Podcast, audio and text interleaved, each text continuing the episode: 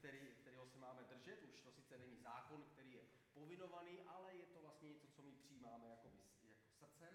Potom jsme mluvili o křtu, křest, který je jednorázový. Eh,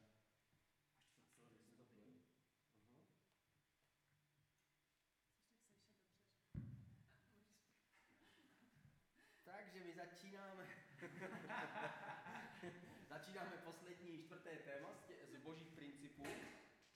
A dnešní téma se jmenuje eh, nalézt odpočinek, to znamená dotkneme se něčeho, eh, o čem se ve starém zákoně mluví jako o sobotě, jako o sabatu.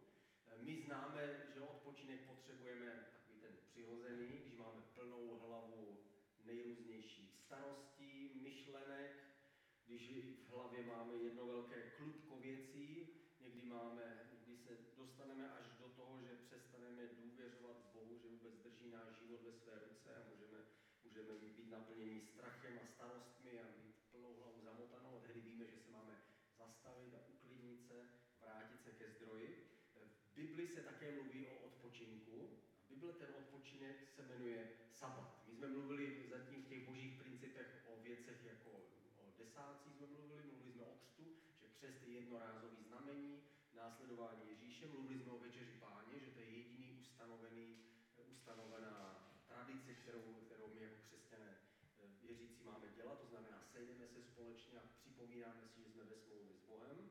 A dneska právě mluvíme, budeme mluvit o, o té věci, která je taková zvláštní ze starého zákona, a to je sobota.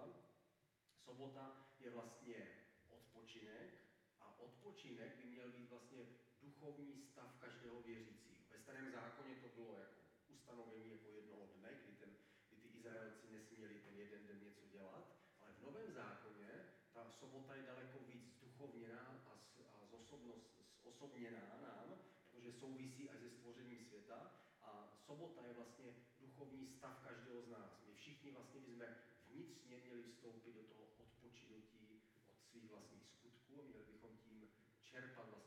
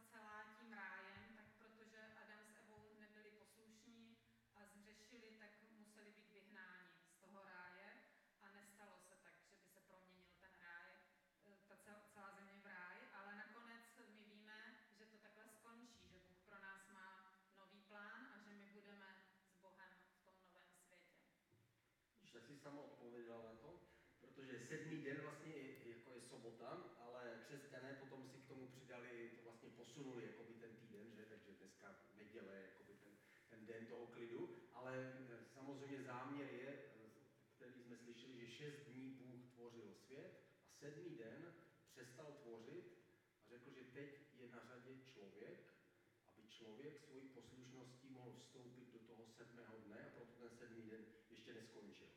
Bůh Izraelcům, když vyvedl z Egypta a šli po poušti, tak se znova vlastně vrací k tomu, k tomu stvoření a říká, mluví o odpočinku. Říká tak a teďka, když vás vyváním z toho Egypta, což je vlastně symbol toho vyvedení z hříchu v Ježíši Kristu, tak říká, stejně jako vás vyváním z toho otroctví, vysvobozuji vás tím beránkem, který zemřel místo prvorozených, což byl obraz Ježíše Krista, který jednou prostě vysvobodí lidi všech dob od hříchů, tak řekl, tak já vás vyvedu a když teďka budete poslouchat, vstoupíte se mnou do té zaslíbené země a pro vás se to stane zemí odpočinku. My víme, že oni neposlouchali a nevstoupili vůbec ani do té země, ne tak ještě do odpočinku, ale je to napsáno v Genesis ve 33. kapitole ve 14. verši. Bůh odpověděl, má přítomnost půjde s tebou, mluvil s Mojžíšem. Má přítomnost půjde s tebou a dám ti odpočinout.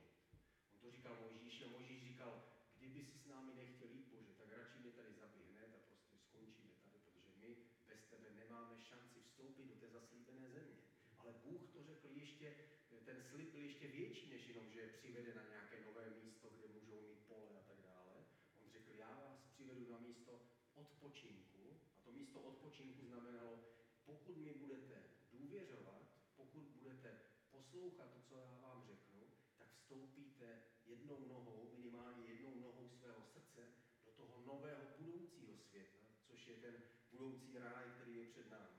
Odpočinutí tady znamená víc než jenom, že, že si dáme pauzu od práce a chvilku prostě se díváme na telku nebo jdeme někde na výlet, ale odpočinutí tady v tom duchovním smyslu znamená, že Bůh vlastně čeká na člověka, aby ho mohl proměnit v tu bytost, jakou chce, aby člověk byl. To znamená, čeká na tu poslušnost všech lidí, kteří kdy budou žít na zemi, až dokud neřekne Bůh, že to už stačí, že už přepadávají přes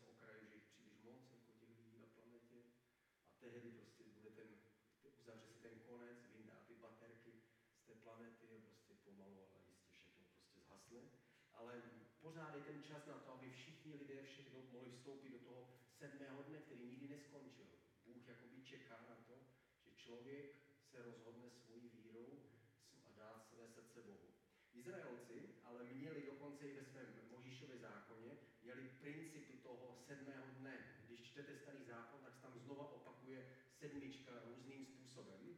A je to vlastně taková připomínka toho, aby si vždycky připomínali, a znova je tady sedma, sedmý den a, a sedmý rok a 49. rok, jak se na to podíváme za chvilku. A měli si připomenout, jako kdyby to byly takové oázy na cestě pouští, že my vlastně směřujeme než jenom tady, že budeme mít obilí a jídlo a všeho, všeho dostatek, ale vlastně směřujeme za něčím nadčasovým.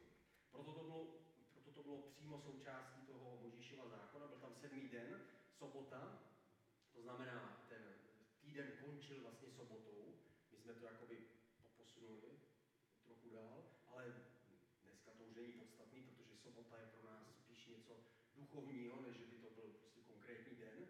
Ale tehdy sobotu, řekl, Bůh jim řekl, sobotní den, sedmý den je speciální den a já bych chtěl, aby ten den jste patřili mně. Bůh tím chtěl říct, eh, čemu dáváte svůj čas, tak tomu dáváte své srdce. Že? Čemu věnujete své peníze a svoji pozornost, to je to, pro co budete žít. Ježíš to řekl jiným způsobem, řekl, ukládejte si ten poklad v nebi. To znamená, Ježíš řekl, tam, čemu dáváte příležitost, čemu dáváte význam, čemu dáváte peníze, modlitby a všechno, tak to je to, co bude vaše budoucnost. Tento svět si vlastně vyděláte do budoucna. Čemu dáváme čas, to je pro nás důležité. E, například, když někdo nechodí do školy, že tak co tím říká? No, že prostě na to kašle, že? Když někdo se ožení, ale pak už nechodí domů, tak co tím říká? No, že ženu strašně miluje, akorát to prostě nestíhá. Víme, že to pro něho už není důležité tím pádem ten vztah. Takže všechno, co je pro nás důležité, tak my to děláme. Eh, a dokonce bylo to součástí desatera. Desatero je deset přikázání, které si přinesl bylo to jakoby taková ústava, kterou Bůh dal Izraeli. Tak tohle je moje ústava. Deset bodů, ze kterých potom rozvedli jednotlivé zákony. Byly tam občanské zákony, správní zákony, a e, byly tam samozřejmě i zákony, které se týkaly dodržování, e, dodržování e, Boha. Exodus 20. kapitola 8. až 11. verš. Pamatuj na sobotní den, tohle je z desatera, aby ti byl svatý. Šest dní budeš pracovat a dělat všechnu svou práci, ale sedmý den je dnem odpočinku, zasvěceným hospodinu tvému Bohu. Nebudeš dělat žádnou práci, ty, tvůj syn a tak dále. V šesti dnech totiž hospodin učinil nebe i zemi, říkala Jana, moře a všechno, co je v nich, ale sedmého dne odpočinu. Proto hospodin požehnal sobotní den a posvětil jej. Víme, že potom farizeové, že se zaměřili na to, že se nesmí v sobotu pracovat, že když Ježíš uzdravil někoho nebo někomu pomohl, tak se kvůli tomu zlobili a říkali, přece v sobotu se nesmí pracovat, ale Ježíš řekl, ale to je přece naopak, sobota je tady právě pro člověka, aby svůj život odevzdal ten den Bohu. Takže co víc můžeme v sobotu dělat, než dělat Boží vůli, jim říkal Ježíš. Říkal, a kromě toho jste pokryci, když vám váš syn spadne do studny, v sobotu ten ho tam necháte, protože je to práce ho vytáhnout. Ne, vytáhnete ho samozřejmě, protože jde, jde o něco, co máte rádi, co milujete, co je důležité. Takže víme, že sobota byla součástí, každý sedmý den si měli Izraelci připomenout, Bůh je se mnou, Bůh je nade mnou, můj život patří jemu. Mám žít, jako kdybych se mu líbil. Jednoho dne zemřu, jednoho dne budu starý, jednoho dne skončí můj život a já chci, abych byl jeho dobrý služebník. Pak tam měli v tom zákoně další sedmičky a to měli sedm slavností Izraele. Byly to vlastně tři slavnosti, které byly celkem rozděleny na sedm jednotlivých slavností. Byl to od beránka, že ta večeře, kterou jedli, když měli si připomínat výtí z Egypta, to byl jeden den. Potom následoval potom hodu beránka celý týden, takzvaná slavnost nekvašeného, slavnost nekvašeného chleba. Celý týden měli jíst nekvašený chleba, aby si připomínali, že mají žít bez hříchu měli si připomínat, že když vyšli z Egypta jejich otcové, takže tehdy nebyl čas ani, aby chleba jim zkvasil. Potom to končilo posledním dnem a to bylo přinesení prvotin. Byl to prvotiny z ječmene, který tehdy začal rodit. Pak byl druhý svátek, ten byl sedm týdnů po Pesachu, po hodu beránka, to byly letnice, že na letnice, když přišel Duch svatý, 50. den je tam napsáno, to znamená, že to je, že to je sedm týdnů po Pesachu je jsou letnice, to je taky jeden den oslava. Další osvátek bylo svátek troubení. Tím začínal ten největší svátek Izraele, což, byla, což je slavnost stánku.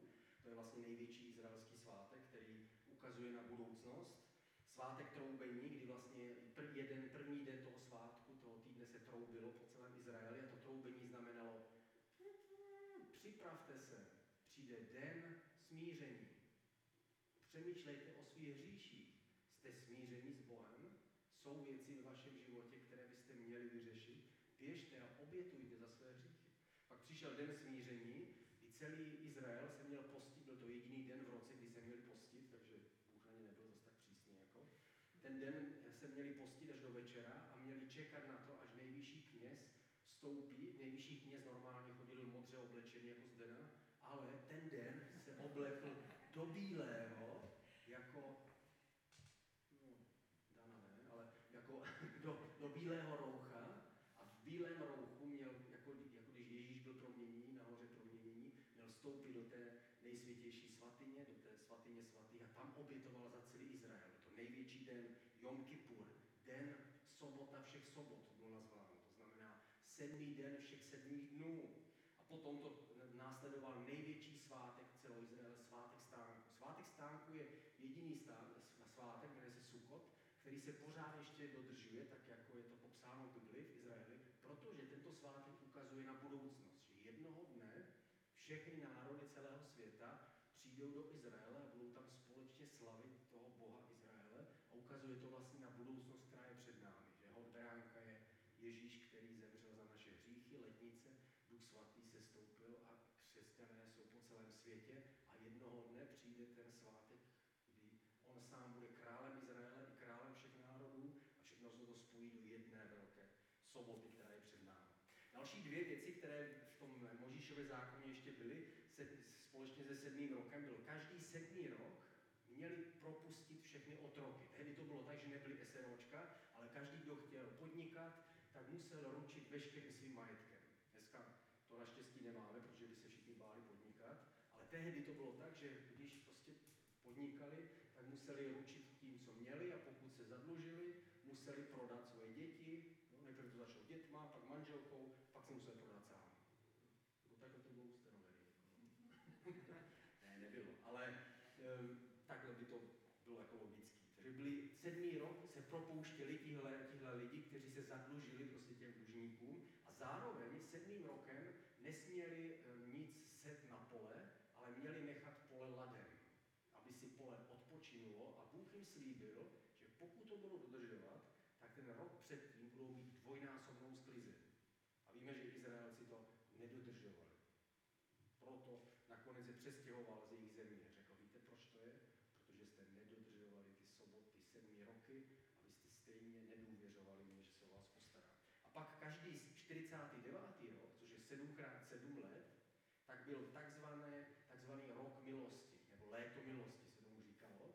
A každý 49. rok se vracely všechny majetky zpět těm rodinám, které patřily, kterým patřily. Představte si, jako kdybyste si udělali ten životopis zpátky do 17. století, zjistili byste, že kus Spielberga je vašeho, jako. nebo kus Žabovřes vlastně patří vám, že to prostě patřilo vaše rodině. A takhle to bylo v Izraeli, že každý 49. rok se vraceli zpátky ty rodové, rodové eh, pozemky, se vraceli zpátky té rodině. To znamená, já jsem špatně podnikal, prodat, musel jsem prodat veškeré svoje pozemky, ale za 27 let bude ten 49. rok, to znamená, mý děti a mý vnuci jednoho dne dostanou zpátky zase všechny ty pozemky, které jsem já, o které jsem já přišel. Takhle to Bůh zařídil, Izraelci to samozřejmě zase nedodržovali, protože když už jednou ty pozemky získali, tak už je nechtěli vracet a Bůh jim to vyčítal, že říkal jim takhle. Ale potom vznikají velcí boháči, kteří si to nezasloužili a někteří velcí chudáci, kteří si to nezasloužili. A bylo to, připomínka toho, že sedmý rok bude léto milosti. Oni se na to měli těšit. Izajáš, prorok Izajáš, 700 let před naším letopočtem prorokoval, že Mesiáš, když přijde od Boha, že ten přinese takzvaný den milosti, nebo léto milosti. Oni si říkali, co to znamená, že nám všem vrátí pozemky. A víme, že on přijde a vysvobodí všechny otroky, propustí jako ten sedmý rok a navíc všem dá to dědictví, které Bůh nám dává, a to je ten budoucí život a budoucí svět. Lukáši to máme popsáno ve 4. kapitole 16. až 19. verš se tohle stalo v životě Ježíše. Bylo to poté, co Ježíš se vrací z pouště, kde byl pokoušený. Když přišel do Nazaretu, kde byl vychován, přišel podle svého zvyku v sobotní den, znamená sedmý den, do synagogy a vstal, aby četl. Podali mu knihu proroka Izajáše. Když ji otevřel, to nebylo tak, že by ji otevřel a ukázal prstem a to místo přečetl, ale nalezl místo, které bylo o něm, kde bylo napsáno Duch hospodinův je nade mnou, nebo mě pomazal nést evangelium chudým, poslal mě vyhlásit propuštění zajatým a prohlédnutí slepým, propustit soužené na svobodu a vyhlásit léto hospodinovi milosti. On říkal, teď je ten čas, já jsem tady, přišel jsem vyhlásit ten 49. rok, 7x7, všichni otroci budete propuštěni. Ale ne otroci v, v, té, v tomto fyzickém těle, ale otroci od hříchu a od toho, že jste museli žít pod hříchem. Ježíš vyhlásil, vyhlásil to znamení a řekl tím vlastně, že od teďka ten sedmý den přišel k vám. Od teďka ten sedmý den, který Bůh eh, tvořil a kdy odpočinul, tak ten sedmý den dneska vstoupil do vaší historie. A ten sedmý den jsem já. Ten, kdo mě přijme, ten vstoupí do toho sedmého dne, kde odpočinul Bůh. Matouš 11. kapitola 28. verš. Pojďte ke mně všichni, řekl Ježíš. Upracovaní a obtěžkaní a já vám dám odpočinout. A tady nemyslí o tom, že jim dá jako kousek chleba, aby se najedli a vyspali se, že by, za, že by založili nějaké ubytovny a tam si prostě mohli dělníci spát, ale myslí tím, že lidé, kteří jsou obtěžkaní hříchy a vinou, tak mají přijít k němu a najít odpočinutí. Takže Ježíš je nás, náš odpočinek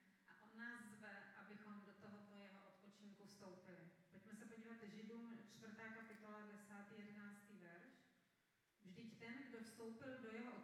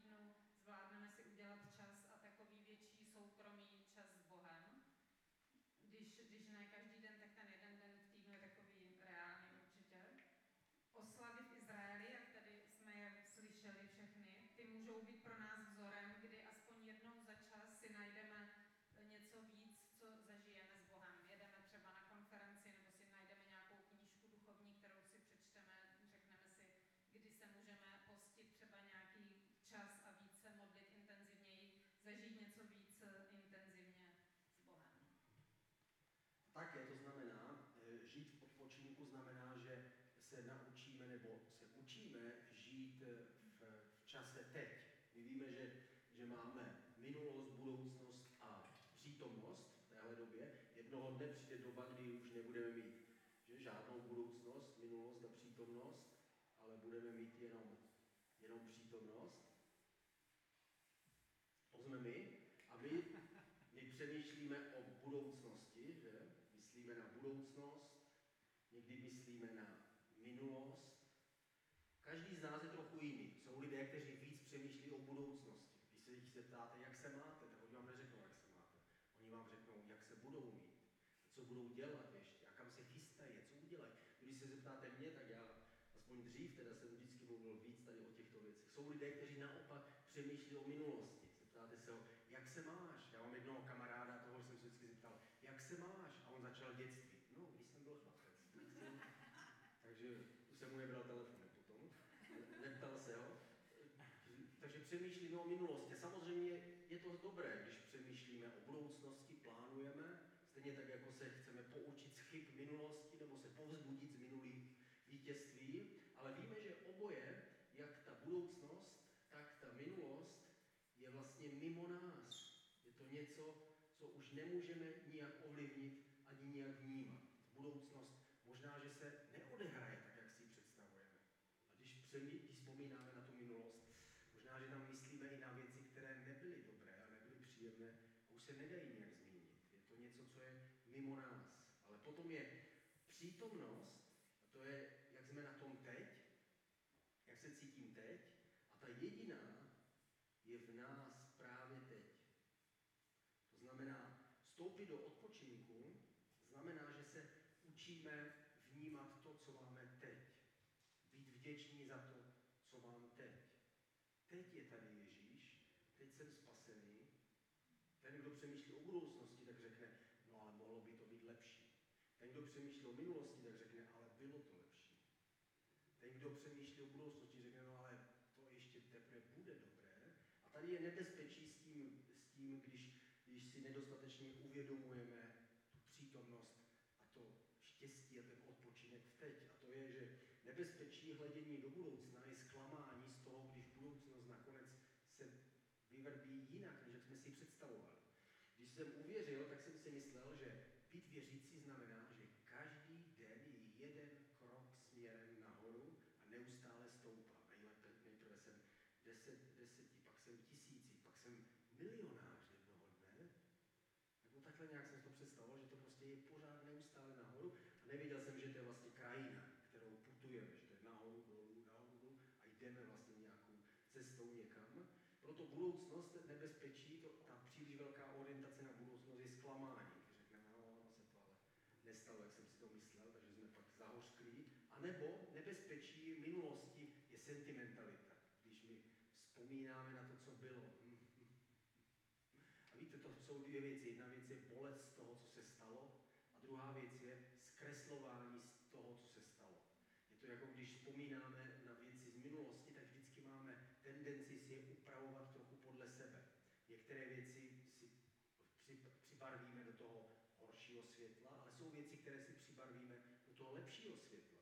Někdy se schválně sledujte, když říkáte některé vzpomínky, že když o nich mluvíme, tak se cítíme už trochu jinak, než když jsme to prožívali a někdy dokonce i to říkáme jinak, než jak ve skutečnosti se to stalo, i když bychom nechtěli lhát vlastně, ale my už si to tak jakoby trochu tu minulost upravujeme, protože už je součástí našeho příběhu. A tak nebezpečí, když se díváme příliš moc dozadu, je sentimentalita a toho zkreslování, že my vlastně si vytváříme život, který ve skutečnosti není. Proto ten pohled do přítomnosti a uvědomování si přítomnosti přináší rovnováhu. To znamená, že my jsme jako ukotvení v tom, že dnes je tady se mnou Bůh. Dnes jsem našel ten odpočinek své duši. Dnes Ježíš zaplatil za moje hříchy. Kdyby se něco stalo, dnes se s ním můžu setkat. Kdybych dneska ukončil svůj život, dnes jsem připravený na to vydat počet ze svých skutků, ze svého života a žijeme, žijeme v přítomnosti. Lukáš 17. kapitola 20. a 21. verš je napsáno. Když se ho jednou jako Ježíše farizeové zeptali, kdy přijde Boží království, odpověděl jim, Boží království nepřichází zjevně. Nebude možné říci, je tu nebo je tam. Boží království už je přece mezi vámi. Ježíš řekl, Boží království to není, že teprve až jednoho dne budu králem a tehdy budu vládnout. Už dneska můžete vstoupit do toho Božího království. Je to vlastně stejný obrázek jako ten, ten symbol toho sedmého dne, jako kdyby Ježíš řekl, nemusíte čekat, až jednoho dne bude ten svět vykoupený. On bude určitě jednoho dne vykoupený, ale už dneska můžete vstoupit do toho odpočinku toho sedmého dne. Sice to ještě není všechno dokonalé, sice to ještě není všechno dokončené, ale to nejdůležitější už dokončené je. Ježíš na kříži řekl důležitou, důležitou větu. Je dokonáno. Řekl, je dokončeno. To znamená pro všechny, kteří se na něj spolehnou, tak budou vstoupit do toho sedmého dne a nalézt to odpočinutí svoji duši. Jednoho dne budeme žít pouze v současnosti, v přítomnosti. Jednoho dne už nebudeme mít